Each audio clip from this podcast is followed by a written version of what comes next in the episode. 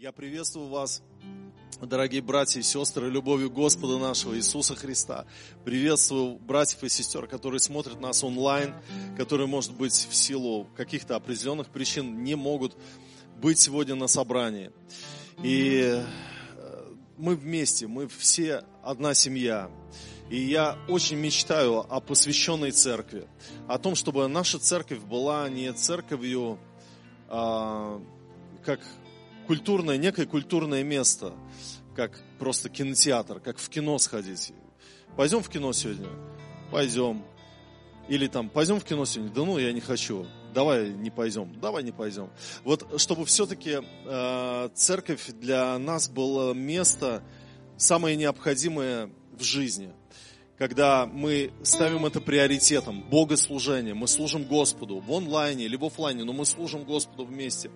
И, вы знаете, я очень хочу, чтобы, если, не дай Бог, придет какое-то время тяжелое, которое еще не было на земле в отношении евангельской церкви, чтобы и вдруг вы потеряете информацию в интернете, вдруг вырубит интернет, чтобы вы позвонили пастору, чтобы вы знали голос пастыря своего и сказали, пастор, а ты где? А служение будет? А где будет служение? Чтобы вы искали этого. Вот, вот чтобы церковь была такая посвященная, чтобы мы были вместе и прошли разные времена. Сейчас некоторые братья и сестры в больнице, и некоторые э, нуждаются в исцелении, мы молимся. И я в сердце своем верю, что никто не умрет в церкви. Никто не умрет от коронавируса. Что если кто-то и болеет, переболеет и все. И не будет больше ничего. Поэтому давайте будем провозглашать жизнь, исцеление, что Бог вот э, место свою церковь созидает, и что здесь есть атмосфера исцеления. Иисуса Христа э, искали, и там, где был Иисус Христос, там была атмосфера исцеления. И сегодня где Иисус Христос? Он в своей церкви. Мы тело Христово. Здесь Дух Христов присутствует. Аминь. Я хочу поблагодарить всех за пожертвования. Хочу также обратиться к э, э, братьям и сестрам в онлайне. Пожалуйста, тоже перечисляйте свои пожертвования на расчетный счет церкви. Да благословит вас Господь. И э, спасибо прославляющим. Сегодня очень хорошее прославление. Кстати, когда я ехал сюда, э, в Сатурн, я знал то, что э, отопление еще в Сатурне не включено. И я переживал за то, что будет очень холодно. Но, кстати сказать, прохладно, но не очень холодно. А в следующее воскресенье нам уже обещают дать отопление здесь. Но все равно, братья и сестры, одевайтесь теплее, когда вы едете на служение. Э, слава Господу. Э, очень хорошее настроение. Сегодня Тольяттинский марафон. Если кто-то проезжал по юбилейной, видели, как бегут э, бегуны. Я, конечно, так облиз, облизнулся, открыл окно, даже до видео там немножко снял. Вот. Но служение в приоритете. Аллилуйя.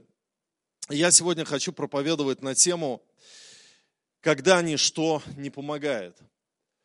Было ли у вас такое в жизни, когда вы сделали какие-то шаги по исправлению ситуации, и все равно ничего не помогло?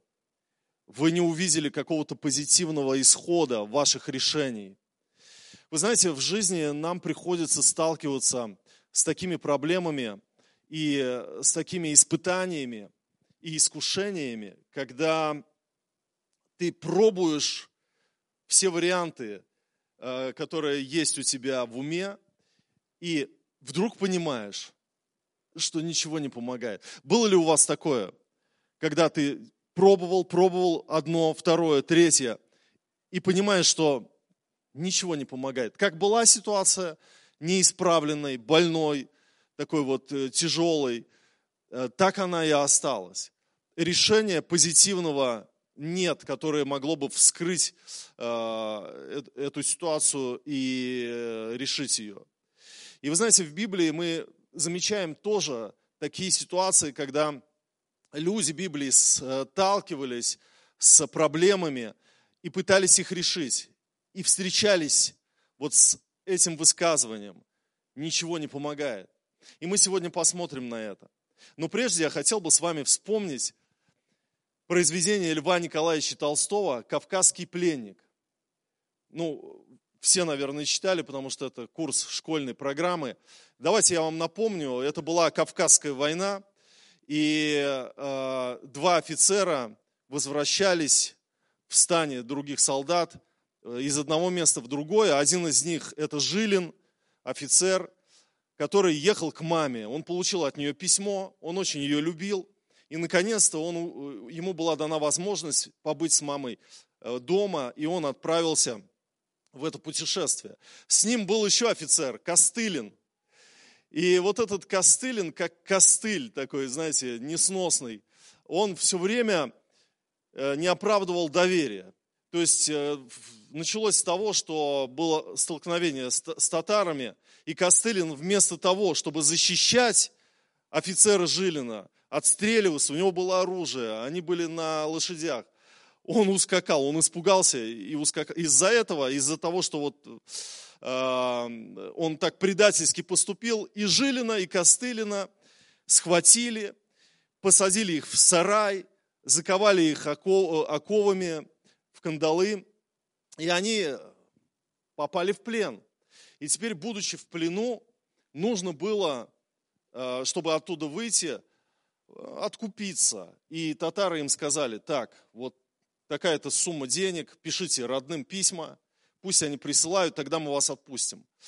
И вот во всех ситуациях, в этих трудных э, обстоятельствах Костылин вел себя вот, ну, определенным образом, вот как человек ленивый, как человек предательский, как человек, желающий быстро решить проблему за счет своих родных, он написал без проблем это письмо. А вот Жилин, он хоть и написал письмо, но адрес изменил. Он знал, что его мама бедная, она не сможет найти этой суммы. Он даже начал торговаться за эту сумму и там с 5 тысяч до 500 э, рублей, опустил ее, и, и то не ей написал. И, в общем, во всех ситуациях, с которыми они сталкивались, вот Жилин, он был человеком благородного духа, офицер высокого духа. И э, там была Дина, дочка вот этих хозяев дома, и она приносила лепешки, и он настолько вот Жилин э, расположил ее сердце, он делал ей куклы, он и к врагам, к этим татарам-то относился тоже благородно. Он там починил, починил им часы, починил оружие. И они его полюбили, но жажда наживы была выше, и они ждали откупа за него. Жилин действовал. Они сделали подкоп и бежали. И наконец-то они убежали, все, они выбежали из плена. Он примерно знал, куда нужно идти к нашим, чтобы э, наконец-то освободиться. Но Костылин, ему жали вот эти, то есть обувь была неудобной, он ныл постоянно, он такой толстый был и такой вот противный, постоянно ныл. И вот, и что в один момент Жилину пришлось взять его а, на себя и тащить. И один татарин увидел, поскакал, и хозяевам сказал, они с собаками э, догнали и снова э, забрали их в плен и посадили теперь уже в яму. И потом уже, будучи в яме, они уже ожидали, можно так сказать, смерти своей. Но Дина вот эту палку просунула, и тогда Жилин вышел, а этот Костылин остался, говорит, все, я не могу, и, и, и я здесь останусь. И Жилин бежал, и потом он полз, татары увидели, хотели его снова забрать, но он кричал, и тогда, и тогда э, казаки отбили его и освободили. И потом Костылина освободили, потому что родственники заплатили за него. Но вот это все произведение, оно не о кровопролитиях. Потому, Лев Николаевич Толстой, он был пацифистом, он был человеком мира, он был против войны. И вот это произведение он написал, что когда мы попадаем в жуткие обстоятельства, где, можно так сказать, нет э, выхода, э, в нас могут являться либо благородные качества высокого духа, либо самые низкие, самые постыдные. И вот как раз вот Костылин был образ вот этого костыля, Жилин от слова, ну, жил, жилистый такой, да, вот он интересные фамилии дал своим героям литературным. И э, человек усердный, активный, э, переносящий все скорби в правильном духе. Вот, вот этот эпизод, вот он несет этого Костылина на себе. Ну, скинь его. Он недостоин, чтобы его спасали. Он столько, он тебя предал уже, да? Спасайся сам.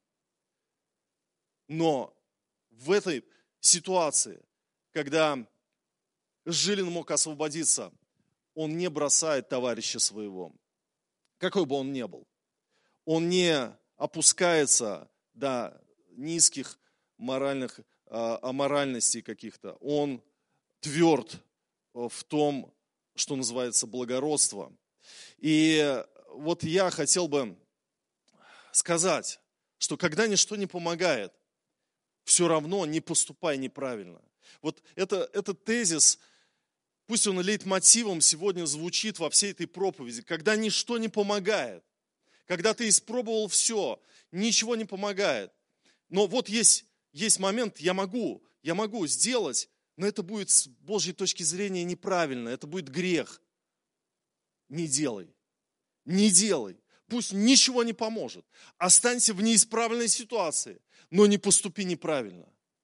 Останься верным Божьему Слову, Божьим принципам. Вот сегодня я хочу поговорить об этом и открыть с вами Матфея 27, 24.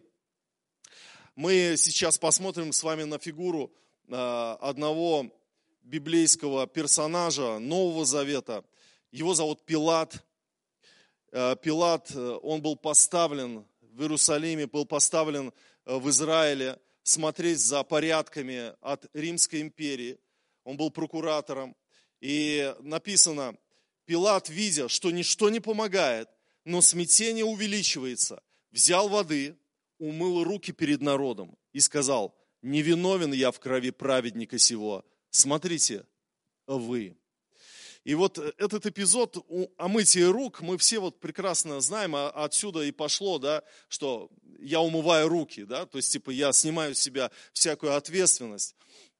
Но вот этот стих, он не характеризует вот все, всего того, что Пилат предпринял в отношении Иисуса Христа. Потому что здесь написано, Пилат, видя, что ничто не помогает, это вот как раз говорит о том, что он пытался помочь Иисусу Христу. Он делал многое, чтобы ему помочь. И вот э, давайте зададим этот вопрос. А что, собственно говоря, сделал Пилат, чтобы не навредить Иисусу Христу? Что он сделал? И мы с вами увидим, по крайней мере, 10 вещей, 10 попыток Пилата э, избавить Иисуса Христа от смертной казни. Первое. Он призвал иудеев самим судить Иисуса Христа. Иоанна 18.31 написано, Пилат сказал им, возьмите его вы и по закону вашему судите его.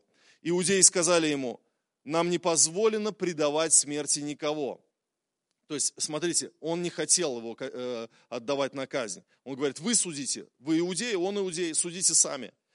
Это, это было первое, что сделал Пилат. Второе, Пилат отправляет Иисуса Христа на суд к Ироду. Э, Луки 23 глава с 5 по 7 стихи. Но они настаивали, говоря, что он возмущает народ, уча по всей Иудее, начиная от Галилеи до сего места. Пилат, услышав о Галилее, спросил, разве он галилеянин? И узнав, что он из области Иродовой, послал его к Ироду, который в эти дни был также в Иерусалиме. Третье, третье, что делает Пилат. Он ведет судебный процесс, в котором не находит никакой вины в Иисусе Христе. Э, мы возвращаемся в Матфея 27, с 12 по 14 стихи. «И когда обвиняли его первосвященники и старейшины, он ничего не отвечал. Тогда говорит ему Пилат, не слышишь, сколько свидетельствуют против тебя? И не отвечал ему ни на одно слово. Так что правитель весьма удивился. А в Евангелии от Иоанна 18.38 написано, Пилат сказал ему, что есть истина? И сказав это, опять вышел к иудеям и сказал им, я никакой вины не нахожу в нем. То есть он ведет судебный процесс, в котором он не находит никакой вины в Иисусе Христе. Четвертое, что делает Пилат? Он предлагает иудеям воспользоваться обычаем амнистии на Пасху. Матфея 27, с 15 по 17. На праздник же Пасхи правитель имел обычай отпускать народу одного узника, которого хотели. Был тогда у них известный узник, называемый Варавва. Итак, когда собрались они, сказал им Пилат, кого хотите, чтобы я отпустил вам, Варавву или Иисуса, называемого Христом? Он, он пытался, он увидел, что есть этот обычай. Он предложил им амнистировать Иисуса Христа. Но на самом деле человек ни в чем не виноват. За что его предавать смерти? Нет, отдай нам Вараву, а Христа э, казнить надо. Пятое. Пятое, что, что у Пилата происходит? Он послушал голос жены, хотя сидел не в домашнем кресле, а на судейском месте. Он сидит на судейском месте, и ему приходит, говорит, от жены вам информация. Он мог сказать, так, давайте это, я судебный процесс проведу, а потом я уже о семье своей поговорю. Нет, он, он позволил. И в Матфея 27, 19 написано, между тем, как сидел он на судейском месте, жена его послала ему сказать, не делай ничего праведнику тому, потому что я ныне во сне много пострадала за него. Шестое. Шестое, что делает Пилат. После наказания обвиняемого битьем, Пилат снова заявил о невиновности Иисуса Христа. То есть он первый раз заявил, теперь он снова заявляет. Иоанна 19,4. Пилат опять вышел и сказал им, вот я выхожу, вывожу его к вам, чтобы вы знали, что я не нахожу в нем никакой вины. Седьмое. Он произносит двусмысленную фразу «се человек». Иоанна 19,5. Тогда вышел Иисус в терновом венце, в багрянице, и сказал им Пилат, «Се человек». Вот, кстати, вот об этой фразе «се человек» мне очень понравился комментарий профессора Александра Павловича Лопухина. Слова же «сей человек» могут быть понимаемы в двояком значении. С одной стороны, Пилат хотел этим восклицанием сказать, что перед иудеями стоит человек совершенно ничтожный, которому разве только в насмешку можно приписывать попытки завладеть царской властью. С другой, он хотел возбудить в людях, не окончательно ожесточившихся, сострадание к Христу. «Сей человек». Но в любом случае, как бы мы ни объясняли эту фразу, Пилат что-то делает, чтобы Христа не распяли. Дальше смотрим. Восьмое. Что делает Пилат? Пилат третий раз уже заявляет о невиновности Иисуса Христа. В Иоанна 19,6 написано, когда же увидели его первосвященники и служители, то закричали, распни его, распни его. Пилат говорит им, возьмите его вы и распните, ибо я не нахожу в нем вины. Девятое. Пилат ищет возможности отпустить Иисуса Христа. Евангелие от Иоанна, 19 глава, с 10 по 12 стихи. Пилат говорит ему, мне ли не отвечаешь? Не знаешь ли, что я имею власть распять тебя и власть имею отпустить тебя? Иисус отвечал, ты не имел бы надо мной никакой власти, если бы не дано было тебе свыше. Посему более греха на том, кто предал меня тебе. С этого времени Пилат искал отпустить его, Иудеи же кричали, если отпустишь его, ты не друг кесарю, всякий делающий себя царем, противник кесарю. Но написано, с этого момента, с этого времени Пилат искал возможности отпустить его. Десятое. Пилат произносит еще одну двусмысленную фразу. «Се царь ваш». Помните, он сказал «се человек», а теперь он говорит «се царь ваш». Иоанна 19:14. Тогда была пятница перед Пасхою, и час шестой, и сказал Пилат иудеям, се царь ваш. Вот здесь как бы и ирония, может быть, да, может быть, и провозглашение также. И, друзья, вот Пилат очень много сделал, и к Ироду посылал, и несколько раз выходил, я вины в нем не нахожу. Вы сами судите. Хотел э, прекратить этот судебный процесс отпустить искал Иисуса Христа. Э, жена ему сон рассказала. Очень много всего происходило в голове Пилата, в его сердце. Он много чего перепробовал. Но мы возвращаемся к нашему стиху Матфея 27-24. Пилат, видя, что ничто не помогает, но смятение увеличивается, взял воды и умыл руки перед народом и сказал, не виновен я в крови праведника сего, смотрите, вы, и дальше мы читаем, и предал его на распятие. Вот когда ничто не помогает, не принимай неправильного решения. Не принимай неправильного решения.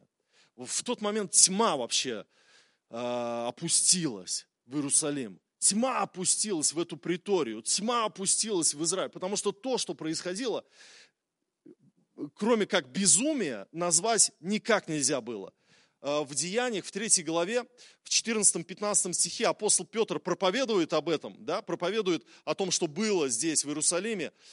Но вы от святого и праведного отреклись и просили даровать вам человека-убийцу, человека-убийцу, а начальника жизни убили. Сего Бог воскресил из мертвых, чему мы свидетели. То есть Петр говорит, вы этого начальника жизни убили, а в оригинале написано, вы эту первопричину жизни, первопричину жизни, то, что дало жизнь, вы убили, а убийцу просили отпустить. Это, это маразм, это, это безумие, это безумие. И вот тогда в Иерусалиме, в приторе, везде творилось безумие. Люди как с ума сошли.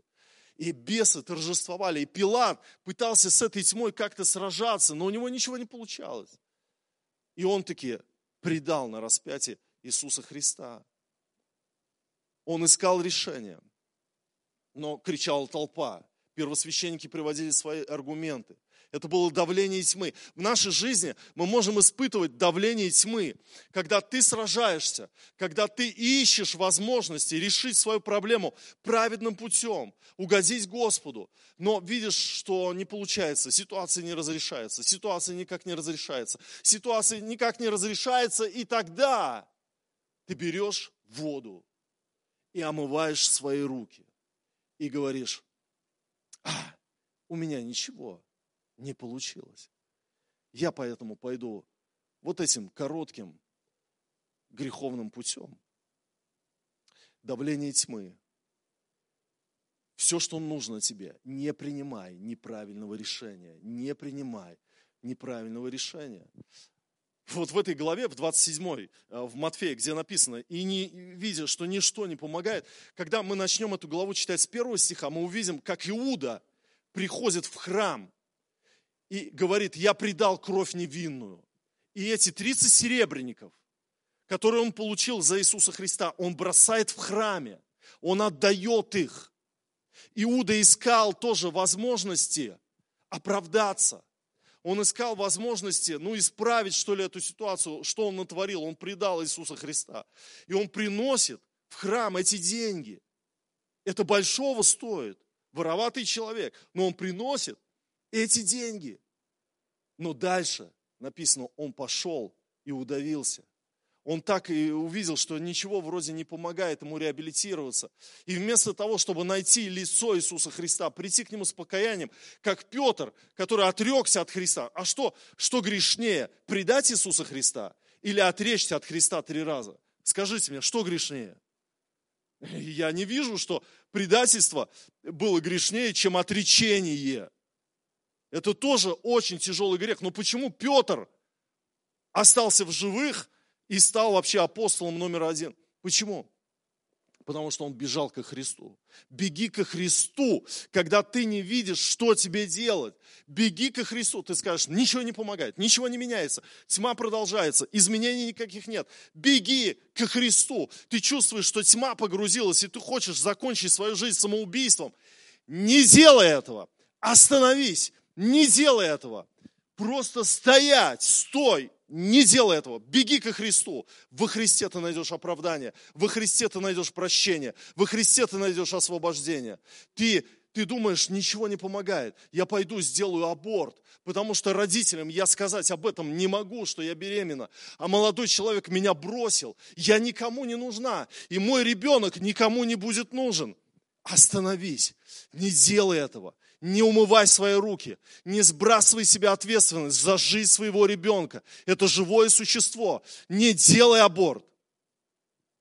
Ты ходишь в церковь, ты никак не можешь найти себе вторую половину. Ты уже молилась всякими молитвами, и за тебя молились. И ты провозглашала, столько лет прошло. И ты говоришь, все, я переобуюсь, я пойду в мир, я пойду куда-нибудь в ночной клуб, я пересплю, я найду человека, я буду с ним жить. Потому что мне врачи говорят, что мои женские болезни – это результат того, что у меня нет секса. Все, хватит. Я устала. Остановись. Остановись, продолжай стоять в вере. Не сдавайся, чтобы тьма не восторжествовала. Не сдавайся, не принимай неправильного решения. Не принимай неправильного решения. Когда, когда ты видишь, что в твоей жизни происходят проблемы в семье, и единственный выход в этом – надо подать на развод. Не подавай на развод. А что будет? У нас и так ситуация не решается уже годами. Не подавай на развод. Что-то, что-то Бог может сделать. Дайте место Богу. Ну, Господь как-то может подсказать, какую-то мудрость дать, расположение сердца. Вы знаете, мы в жизни сталкиваемся перед массой каких-то решений. И когда ты перепробовал все, когда ты 10 пунктов выполнил, 12, 15, 25, и ты говоришь, я все сделал, я не знаю, что может быть еще. Не принимай неправильного решения. В Пилате было все хорошо. Он был очень ну, сильным таким офицером, да, вот, э, с сильным характером и человеком достойным, можно так сказать, да. Но он умыл руки, он сдался, и он принял неправильное решение.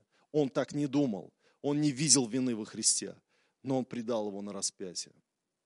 Христос сказал ему, да, грех больше на тех, кто меня тебе при, э, привел сюда, предал, но однако же грех и на тебе тоже. И вы знаете, я бы хотел сегодня через эту проповедь докричаться до кого-то. Если нет прорыва, стой, стой дальше. Стой, ты скажешь, сил нет. Мы рядом, мы будем вместе молиться, прорываться, мы будем стоять вместе, как церковь. Не сдавайся, тьма отступит, и Бог тебя обязательно похвалит и благословит тебя своим прорывом. Дождись своего прорыва. Давайте встанем, друзья.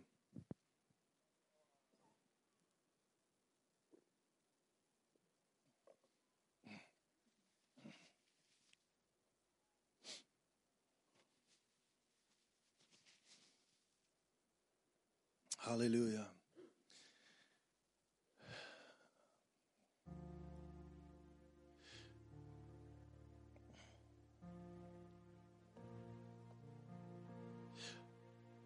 Вы знаете, кто-то может сказать, Господь, я устала, я устал, я, я не знаю, я не хочу больше ничего, ничего не помогает. Я не буду больше ходить в церковь. Потому что я в церкви уже несколько лет, а в моей жизни ситуация, как мама болела, так и болеет. Как муж был неверующим, так и он остался неверующим. Ничего не помогает. Ничего, я перепробовала все. Я была на конференциях на таких. Я, я читал книги такие-то. Я молилась молитвами такими-то. Я провозглашала, я постилась. Ничего не помогает. И я верю, что Господь хочет на это отчаяние сказать тебе, укрепись. Не принимай неправильного решения. Укрепись. Просто укрепись терпением вашим спасайте души ваши. Для того, чтобы нам дойти до конца, нам нужно перетерпеть. Потому что тьма давит, да, это, это, это война, это схватка, друзья. Мы э, часто, вот как неверующие, мы видим только, что Бог и, и земля. Но кроме Бога и земли и человечества есть еще дьявол, есть его бомбардировки, гранаты летят, атаки и сражения всякие. Мы на войне, мы в духовной войне. И все происходит, взрывы, там, нападки, нападения, болезни, э, ослепление ума у неверующего мужа и так далее. Все это реальность. Нам нужно просто выстоять. И вот когда мы находимся в этих обстоятельствах отчаянных, когда ничего не меняется, давайте вспомним вот этого Жилина, который просто оставался человеком. Не забывал о человечности, был человеком высокого духа. Давайте вспомним – об апостоле Павле, который сказал, в отчаянных обстоятельствах я не отчаиваюсь. Давайте вспомним о тех христианах, которые готовы были жизнь за Христа отдать, но не свернуть с пути. Давайте укрепимся. Это наши братья и сестры, которые там на небе, они соединяются в богослужении с нами. Представьте, они сейчас вот сидят, те, которые претерпели казнь за Христа, они с нами, и они хотят тебе сказать, Держись, держись, ты еще не до крови сражался. Держись, ты пройдешь. Все получится. Господь с нами. Аминь. Аллилуйя. Господь, мы благодарим Тебя, Боже. Мы поклоняемся Тебе, Господь, и, и мы молимся за те обстоятельства в жизни, которые не меняются, может быть, по каким-то причинам. Мы не хотим сдаваться, Господь. Мы хотим остаться людьми высокого духа, людьми христианами, которые наполнены Духом Святым, которые не поступают опрометчиво, которые не идут в сознательное отступление, в сознательный грех – Боже, мы просим Тебя, останови, останови тех, кто задумали о, о каком-то о, деструктивном действии. Останови, Боже, во имя Иисуса Христа. Сохрани нас, Господь, в вере. Сохрани нас в истине. Помоги нам держаться Тебя. Не предать, не, не, не сделать тот шаг, который мы считаем неправильным, но который как бы решит проблему. Не идти на это, не идти на компромиссы во имя Иисуса Христа. Укрепи народ свой, укрепи церковь свою, благослови братьев и сестер. Мы пройдем через всякую тьму. Ты победитель, ты уже победил, Господь, и ты дашь нам увидеть победу. Ты сокрушишь сатану под ногами нашими вскоре во имя Иисуса Христа. И весь народ сказал, Аминь.